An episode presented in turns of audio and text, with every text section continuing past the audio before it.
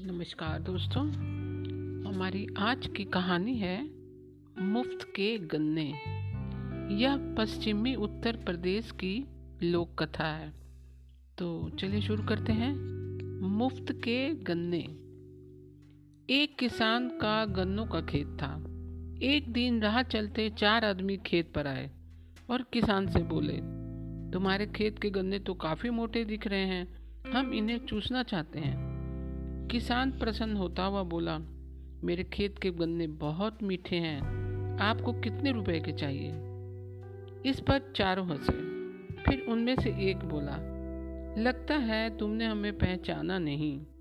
यह पास के गाँव के जमींदार हैं, दूसरे उसी गाँव के धन्ना सेठ हैं, तीसरे सज्जन सेठ के मुनीम हैं, और मैं मैं जमींदार का नौकर हूँ।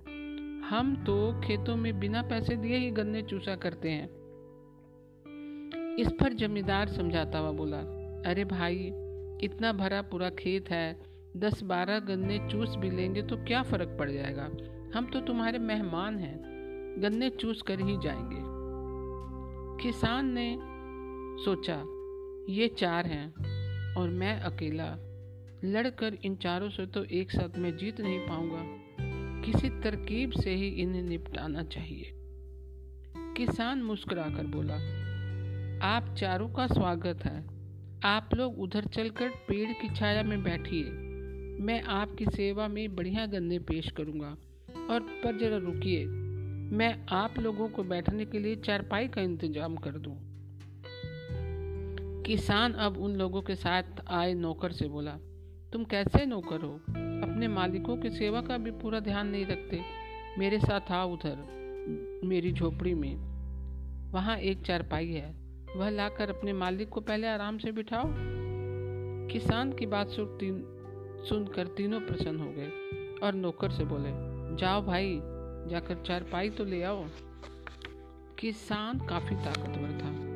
उसने नौकर को दूर एकांत में ले जाकर उसकी जोरदार पिटाई करके अधमरा कर दिया। फिर उससे बोला, क्यों? तू तो मुफ़्त में ही गन्ने चूसेगा ना? नौकर ने किसान के पाँव पकड़ लिए। और आगे से मुफ़्त में कुछ भी चीज़ खाने से तौबा कर ली।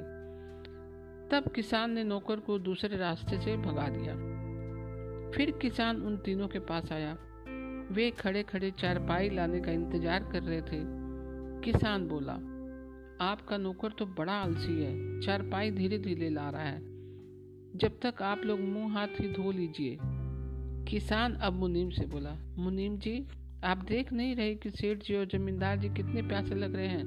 अपने मालिकों के लिए एक बाल्टी पानी तो लेकर आइए। खेत के उस तरफ़ कुआँ व बाल्टी है। आओ मैं तुम्हें बतलाता हूँ। जमींदार व सेठ ने मुनीम को झिड़का। मुनीम जी यहाँ क्यों खड़े हो? फ़ौरन पानी लाओ।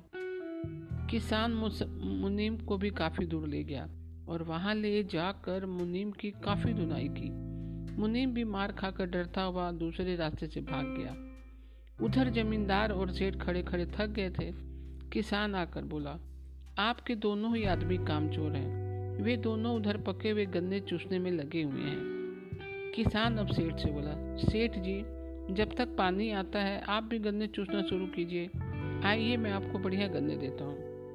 उकताया हुआ जमींदार बोला, जा भाई धन्ना, दो तीन गन्ने मेरे लिए भी लेता।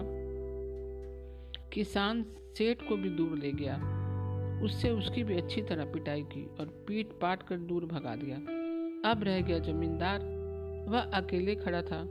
किसान उसके पास वापस आया और गन्ने लेकर उस पर पिल पड़ा। उसने उसे ऐसी मार लगाई कि जमींदार को भागते ही बनी। उसने फिर पीछे मुड़कर भी न देखा। इस तरह उस चतुर किसान ने चारों को बारी बारी से भगाकर अपनी फ़सल को बचा लिया। इन चारों ने फिर कभी मुफ़्त में किसी भी चीज़ को पाने का विचार हमेशा के लिए त्याग दिया।